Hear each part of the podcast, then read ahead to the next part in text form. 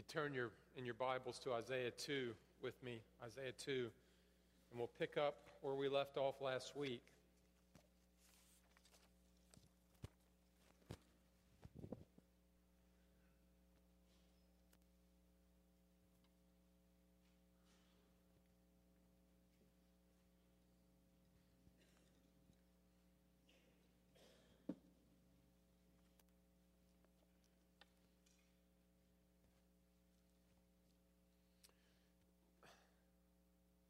Prophet. Know, we don't have too many prophets running around today, do we? And so sometimes we can have a not a clear understanding of what the role of a prophet was in the Old Testament. The critical event in the life of a prophet was his transforming encounter with God and his glory. Always having the prophet emerge and ready to tell God's people of God's glory. The prophets were literally called men of the Spirit. These men were brought into the counsel and the purposes of God and then called to be the mouthpiece of God to the world and particularly to Israel and to God's people. And what they often spoke about again and again was what was going to happen, the hope of the future. This is what we see here. Isaiah, a prophet of God, is given a vision to speak to his people. Chapter 1 is an overview of essentially of the whole message. So the beginning of his the heart of his message really starts here in chapter 2. And the first thing he speaks about is the future. It shall come in the latter days. And he gives us incredible vision how the nations will come to God, how the kingdom of God will grow. And then God's message will go out from that kingdom to the world, and we will see a radical transformation in people's lives. Now, in the midst of their difficulty, what he's doing, and the reason he's starting with this future is he's giving them hope because they are in very difficult times. So, if you would just read with me Isaiah chapter 2, and we'll read verses 1 to 5 together. And I'm reading from the English Standard Version this morning. The word that Isaiah, the son of Amos, saw concerning Judah and Israel. It shall come to pass in the latter days that the mountain of the house of the Lord shall be established as the highest of the mountains, and shall be lifted up above the hills. And all the nations shall flow to it. And many peoples shall come and say, Come, let us go up to the mountain of the Lord, to the house of the God of Jacob, that he may teach us his ways, and that we may walk in his paths. For out of Zion shall go the law, and the word of the Lord from Jerusalem. He shall judge between the nations and shall decide disputes for many peoples. And they shall beat their swords into plowshares and their spears into pruning hooks. Nation shall not lift up sword against nation, neither shall they learn war anymore. Verse 5 O house of Jacob, come, let us walk in the light of the Lord. Let's pray for our time. God, we thank you for your word. And this is a word of hope about the future and about the kingdom of God growing and affecting the entire world and how it transforms our lives. Give us ears to hear now, Lord. Give me grace to preach and teach, oh Father. Give us hope in a living God who has a plan and is transforming the world step by step. And give us a love for your word and your light that we might want to walk in that path in a straighter way. In Jesus' name, amen. Hope is a very powerful motivator, isn't it? Uh, when there is no hope from God, what you often see is people will find their hope in something else. And so in Isaiah 2 and Micah 4, we see almost the exact same prophecy. Both promise that, that the nations will be converted, the temple of Israel they will come to hear God's word and radically change. Because of God's prophetic promises, Israel had this great hope that kept them going in the midst of the most difficult of times. But that hope was absolutely crushed in around 66 AD. You say, what happened?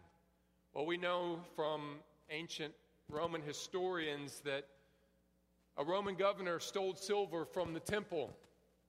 The Greeks began offering animal sacrifices outside the synagogues, which was the local church of the day. There was a group of men called zealots who were passionate about the holiness of God, and one in particular named Eleazar ben Hanani or Hanani revolted, slaughtering Romans, soldiers, driving them out of the city, proclaiming, This is the fulfillment of what the prophets have said. Messianic times have come.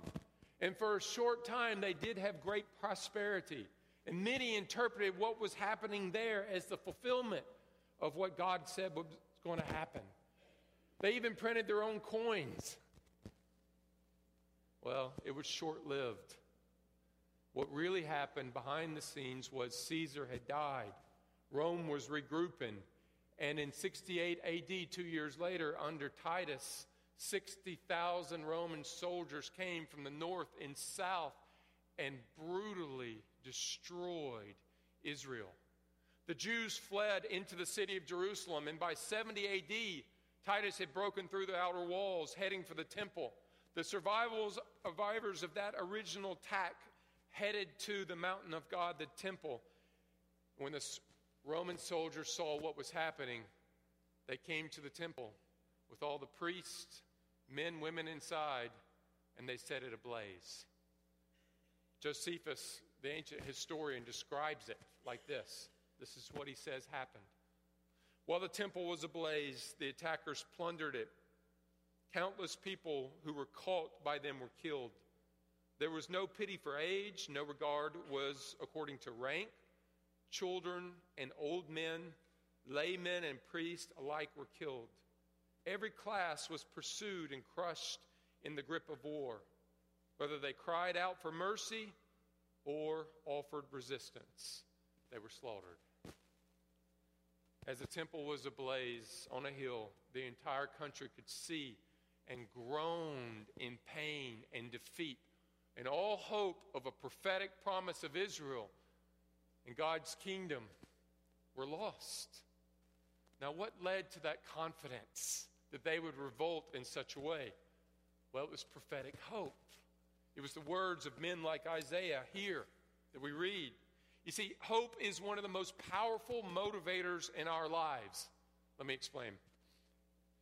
People risk their lives to flee from North Korea to South Korea every year, don't they? Do you know why? Because they hope for a better life. They hope for education for their kids. They hope for a square meal in the evenings. They hope for a roof over their heads. Do you know what? No one is crossing the border and trying to get into Venezuela right now. Venezuela doesn't need to build a wall around its country to keep people out. Do you know why? Because there's no hope in that country. Isaiah 2, he calls God's people to walk in his light, but before he does, he gives a great hope for the future that is supposed to motivate us. The nations will come to faith and begin to hear and obey God's word. The world, with all its wars and battles, will know peace. They will turn their instruments of battle into farming tools. This is the hope the gospel gives. Part of the great value of our faith is how Christ not just promises to improve and transform our life, but also what he promises that he will do in the world. Transform it as the gospel message, the message of Christ, the Messiah, goes out. So here's the main idea today, if you're taking notes, is this this. We're to walk in the light through the power of future hope. You see, he finishes this prophecy by saying, Walk in the light. And so it's no different for us. We are to walk in the light, the truth, what he calls the path here. Yet we do that holding on to a future hope and a promise of God building his kingdom. Now, his prophecy gives us three hopeful expectations about the future, and we'll jump into those. Here's the first. Number one God will establish his kingdom. God will establish his kingdom. If you will, look in verse 2 with me in your Bibles. Verse 2. Notice how he says, It shall come to pass in the latter days. Now, after his introductory chapter in chapter 1, he opens with eschatology, future times, that is. And the book closes with something very similar in chapter 60 62. So he opens with this picture of hope, and then he closes with something almost exactly the same. Now, notice those words there, latter days. It, it's a Hebrew way of talking about human history. So the book of Chronicles is called Words of the Days. It's just a Hebrew way of expressing things. These are my days, the days of my walking. And so when he talks about latter days here, he's talking about the days of the end, the latter days, particularly of redemption. So the question that raises is when will this happen? These things that he's promising and talking about in the latter days. And the answer is I don't know. And I'm not sure anybody does. Some think it's when Jesus came. Others think it's a thousand year reign of Christ coming again. And some think that it's when the new heavens and new earth come down, and then and then only will peace be made. But here's what I do know for sure Acts 2, it's Pentecost happens, and the Holy Spirit is poured out. The nations are coming to Jerusalem to worship, Jews and Gentiles. Peter preaches his first sermon, and he says, This is what the prophet Joel told you was going to happen. The Holy Spirit is going to be poured out. Now, listen, he quotes Joel doesn't he, in his first sermon, Acts 2:17. This is how he starts it. And in the last days it shall be. Stop. The problem is that's not Joel. That's Isaiah. That's what we're looking at here. And so before he actually gives you the prophecy of Joel of the Holy Spirit pouring, being poured out, he quotes the very beginning of this prophecy of Isaiah. And what he's saying is, this is the beginning of the last days. The Messiah has come, the Holy Spirit has come. We are now living in the last days of redemption. And the rest of the New Testament says exactly the same thing. Hebrews 1, verses 1 and 2. Long ago, at many times and in many ways, God spoke to our fathers by the prophets. But in these last days, he spoke to us by his Son. You see, the last days are of God's story of redemption. And they began with the coming of Jesus the Messiah, the outpouring of the Holy Spirit. And until the time of Christ and he comes again, these are the last days. Now, what will happen? Okay, Rusty, that's, that's when it is. What will happen? Well, look in your scriptures with me, please. Notice how he says there, verse 2 The mountain of the house of the Lord shall be established as the highest of mountains. Stop. What does that mean? Well, in the ancient Near East, which Israel was a part of, in their worship, nations would place their temples on the highest hills. It was a sign of the greatness of their God and of their kingdom. It was believed the higher the mountain, the closer to God you would be when you worshiped Him, and the more power that your kingdom would have. A kingdom and its God's greatness were directly connected to the greatness of its temple and the mountain that it set upon. Now, the God of the Jews did something quite different.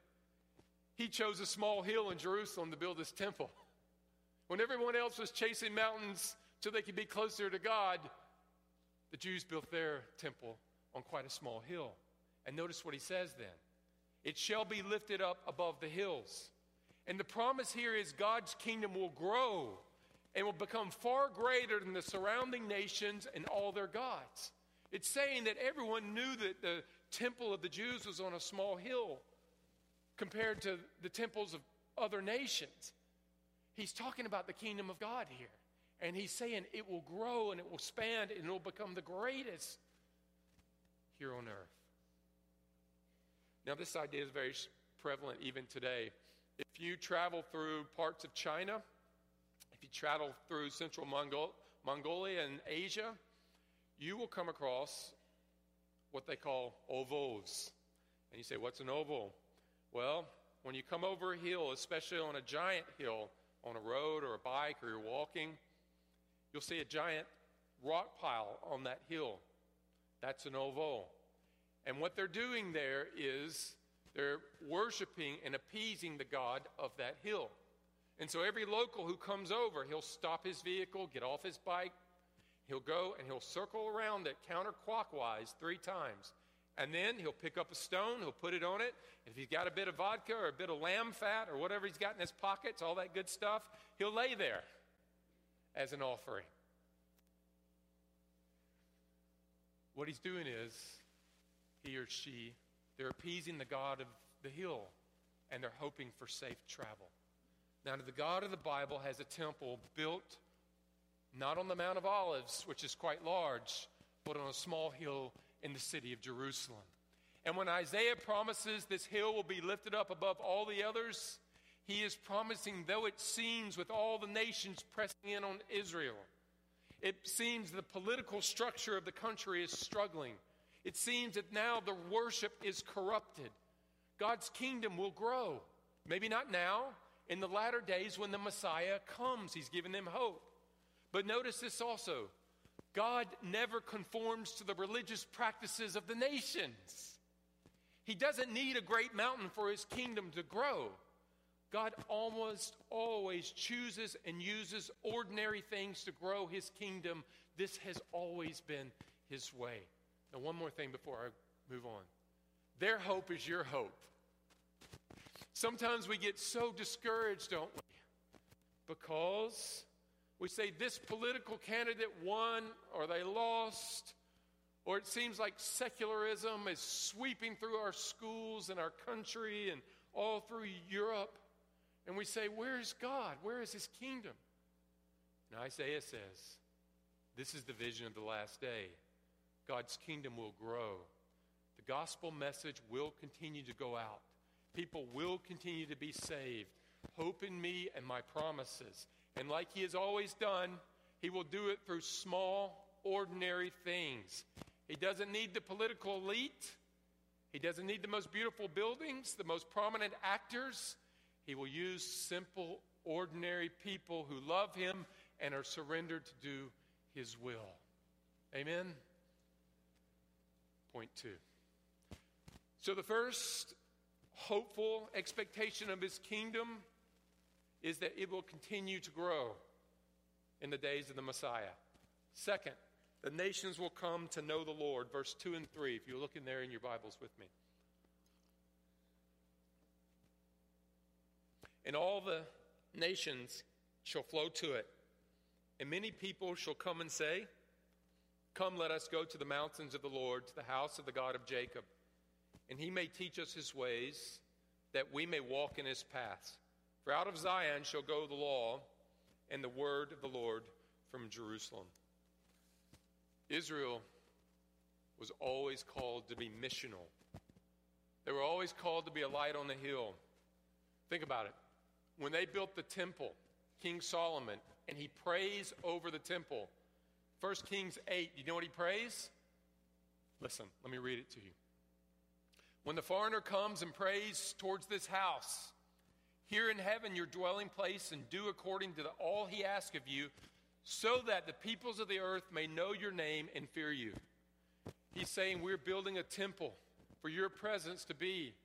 And when people who don't know you come and they worship here, answer their prayers so that they will know you. Israel, the temple, was always to be missional. Now, notice what he says here about these people, the nations, teaching and walking. Look in your scriptures with me. That he may teach us his ways and we may walk in his path. So the promise here is in the last days, the nations will come, and they will begin with Jerusalem, which I think is at Pentecost. And they will continue until the last days. And I think then you will see a massive conversion of people from all nations. But notice he says this they will hear his words and begin to walk in his path. Hear and walk. They will, I think, hear the gospel. They will hear the message of the Lord. And there it calls that the law, God's word. And hearing, they will begin to walk in his path, meaning that they will not walk any longer according to their own will or their own desires, but they will be changed. They will become his followers, and the nations will begin to walk in his paths. Now, I read a book years ago about an old shaman in South America, and he said in his culture, everybody, every man and woman had their own path, and you walked it when you needed solitude. And he said when people became Christians, they called them people who walk Jesus' paths. That's a great description for a believer, isn't it? And that's what he's saying here. When men and women come to know the Lord, they are walking on his path. But not only notice that they will come in and hear the word, the word will go out. Look in your Bibles with me once more. For out of Zion will go the law and the word of the Lord from Jerusalem. The message now changes. In the last days, people will come to Jerusalem to hear about God's kingdom and the gospel, but the message of the Messiah also will go out to the nation. Now, when Christ died and he rose again, and the nations come and they hear Peter preaching in their own language. They're there in Jerusalem, and we're seeing thousands converted. Do you know Christ's last words to them? Acts 1 9. You will receive power when the Holy Spirit has come upon you. You will be my witnesses in Jerusalem, Judea, Samaria, and to the ends of the earth. See, I think this is describing the gospel as people came in first to hear the words of Christ and hear Peter preach, but then the gospel went out to the nations. And you say, okay, Rusty, I, I get that, but is that how they saw it? That's how we see it. But is that how Peter and the apostles understood it as well? Well, absolutely. Let me read to you 1 Peter 1:10. Listen to this. Concerning this salvation, the prophets who prophesied about the grace that was to be yours searched and inquired carefully, inquiring what person or time the Spirit of Christ in them was indicating when he predicted the suffering of Christ and the subsequent glories. Notice, it was revealed to them, the prophets, that they were serving not themselves, but you and the things that they have now been announced to you through those who preach the good news. You say, okay, put that together. Peter is saying to the nations, the churches outside of Jerusalem, that Isaiah, filled with the Spirit of Christ, prophesied of the things of Christ. And when you are taking out that message, which was the message of Isaiah, they were bringing it back to Isaiah. You are doing exactly what Isaiah said would happen, the prophets. In other words, Isaiah said the, the nations, the gospel, the message would go out to the nations. And Peter's saying that's exactly what you're doing. When you're taking Isaiah out to the nations and saying, Here, read this. This is the Messiah. This is who Jesus is. That's what Isaiah said you would do. Be encouraged. So, yes, they knew exactly what Isaiah was saying, and they connected it to the gospel going out from Jerusalem.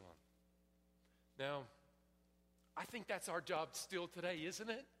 We are to take the gospel out to the nations while standing on a future hope and promise that God will bring them into his paths. James Gilmour uh, was a Scottish missionary in the 1800s, and he went to Asia, left everything behind, got a bit of a medical training before he went. And when he got there, he had a tent. And I love this name. He put a big sign on it. It said, The tent of the medical hall of the religion of Jesus. Isn't that great? And he went out all over Asia. One time when he was out, he was actually quite exhausted. He'd been preaching by himself in some very rough terrain for a long time. And he's coming back, and he comes next to a, uh, Asian man. I'm not sure if he's Mongolian or Chinese. And he wants to share the gospel with him. And he knows God has promised that the nations will come to know him. And so, you know what he does? He gets off of his camel and he walks with the man mile after mile after mile, day after day after day after day, so that he could share the gospel with him. And when he gets home, his feet are so bloody and torn up, and he's so exhausted and sick that he has to lay in bed for weeks on end. Why would he do that? Because he had a hope and a promise that the gospel will go out to the nations. And God will bring the nations into his paths. I heard a pastor several years ago say, I woke up in a big church and I realized I had a lot of great ministry going on and I didn't know any non Christians. And I asked myself, Rusty, wow, I've never pastored a church that size, but it's so easy for me to spend all my time with you and realize I don't know any non believers. I want to ask you that question. The gospel goes out to the nations. We are in the nations. Do you know non Christians? Do you intentionally pursue friendships with non believers? God gives us a hope here that He has a plan and purpose to convert people from every nation to grow His kingdom. Our job is to be people who walk in His path and to fearlessly build relationships and friendships with people who don't know Him, to pray for them, to love them, to ask them good questions, to have them at our Thanksgiving meals. And when God opens an opportunity, to speak gospel truth to them. So, the first hopeful expectation is that the kingdom will grow, and the second is that it's going to go out to the nations. And here's the third, and we'll finish with this it's peace on earth. That the gospel will be, bring such a transformation that we'll see peace on earth. Verse 4, if you'll read that with me in your scriptures.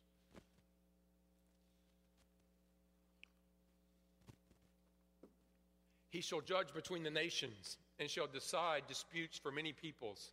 And they shall beat their swords into plowshares and their spears into pruning hooks. Nation shall not lift up sword against nation, neither shall they learn war anymore. This verse is hard. It, it's a challenge. Many think that this is describing what the world will be when the gospel goes out. Others think it's no, no, Rusty, it's a picture of the new heavens and new earth. Some say it's the thousand year reign. Both could be true. But what if it's describing the change that has happened in those people's lives who have heard the gospel, heard about the Messiah, and now their new walk, the path that they walk in? Notice this God changes how we relate to each other. In the last days, God will give judgment to the nations that have come to faith, individuals in particular. Notice he's saying, no longer will they need King Solomon, no longer will they need King David to judge between them. He is describing those who have come to faith that are walking on his paths, and now they are looking to him for judgment. In other words, when there's issues between them, they don't take up the sword anymore. They look to God for their judgment and how to resolve their issues. Is that what we see in the New Testament? Well, absolutely. Let me read you 1 Corinthians 6 4, what Paul says here. If you have such cases, meaning disputes, why do you lay them before those who have no standing in the church? He's saying you don't need to go to the kings anymore. You don't need to go to the justices. You need to come and find resolution in the church and amongst God's people and God's word. Now, then he gives the results of that type of justice. Notice, they shall beat their swords into plowshares and spears into pruning hooks. Here are the results of the justice of God changing people's lives They're living by God's word. They're not killing their neighbors anymore, even though they might disagree. Those who owe them money, they're dealing with it by God's word. They're coming to Him. Their life now is ruled by peace because they're walking in the paths of the Messiah. When the gospel was first preached to the nations, you know, we forget how savage often the cultures were that the gospel went into. Some of the first missionaries in South Pacific were these wonderful Methodists by the name of William and Marie Williams. I want to read you what she describes very briefly about their culture that they went into. Listen. We were deeply alarmed. The ground of our alarm is a barbarous custom amongst this people of plundering a tribe when the chief dies. Hongi, the chief, who had been fighting with the people of Whangaroa, received a musket ball in his lungs, which meant he would die. And the consequence would be that the tribe and the missionaries there that belonged to the tribe would be plundered and have everything taken. When your chief died, there was no one there to protect you. They invaded, they took everything, and if you put up resistance, maybe they took you. She goes on to describe how they ate their slaves, how they threw them on fires, and they roasted them for dinner. When people know God, those spears used to torture, terrorize, and control people are changed to tools used in the garden. He's talking about a radical gospel transformation in the nations. And as the gospel is embraced and people are filled with the power of the Holy Spirit, whole nations of people turn away from fighting and turn towards each other to loving and peace. This is our hope of the kingdom of God going to the nations. This is part of why we support missions. Now, has that fully occurred? No, it hasn't. And I think you will see the fullness of that happening only when Christ comes again.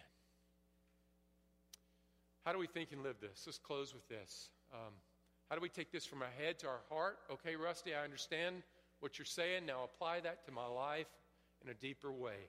Verse 5. This is how Isaiah applies it to you. O house of Jacob, come, let us walk in the light of the Lord. That's his application. Walk in the light of the Lord. What does that look like? Well, Christ says, I am the light of the world who reveals the truth about God to the world. I am the Messiah. His truth changes more when we are brought under its influence, just like light does. Here's what I mean God, the beginning was your conversion. Now, God's got a great work of bringing light to every room of your life. Think about it like this. Before you became a believer, before I became a believer, our lives were like a like an old house that had no light coming in. None. The windows and the doors were boarded up tightly. There was dust all over the floors. There were nasty snakes and crocodiles and lions in the corner.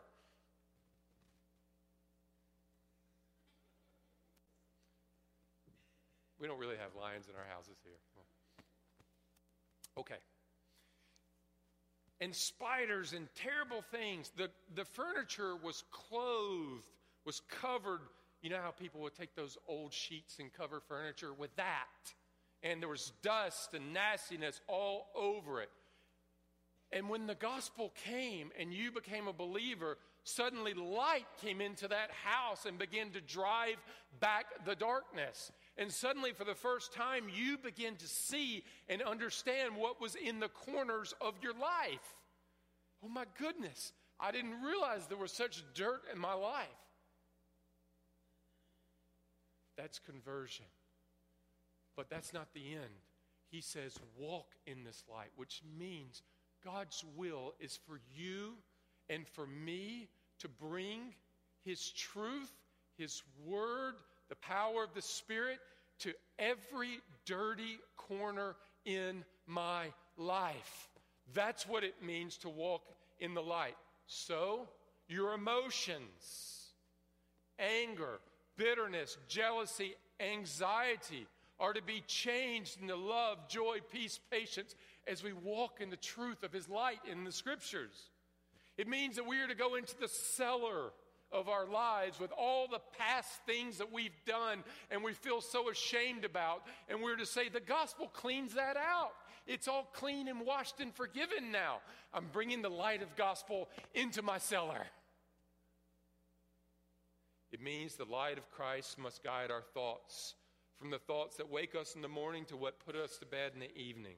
Lastly, it means our actions, why we do and say the things we do, our imaginations, and every dark and hidden room full of secrets, guilt, and shame must be brought under the influence of Christ, His Word, and His Spirit. From attic to basement of our lives, we are to set our whole life in the light of Christ and His Word, in the power of the Holy Spirit. This is walking in His life. This is walking in His path. And this is what He calls us to by His power and by His grace. And He gives us an amazing hope that His kingdom will grow and go out and is powerful to change the nations and to change us. Let's pray. Heavenly Father, Lord, I thank you that sometimes we don't fully understand this prophetic text. But what we know is true is your kingdom will continue to go out. It'll change lives radically. It'll change cultures. It'll change people. Lord, and we want to be a people that believe that, stand on that hope, and go into our neighborhoods, our schools, our gyms, Lord, our classes where we learn sewing and other things, and intentionally, fearlessly build relationships with people who don't know you so that they could be exposed to your truth, the power of the gospel, and come to know you and then that dusty old house of their life, filled with dirt, shut up, will be opened. Christ will come and dwell there and radically change it from the inside out. Lord, we want to continue to walk in that hope, and we want to be a church that takes the gospel to our friends and our neighbors and the nations. Pray this in Jesus' name. Amen.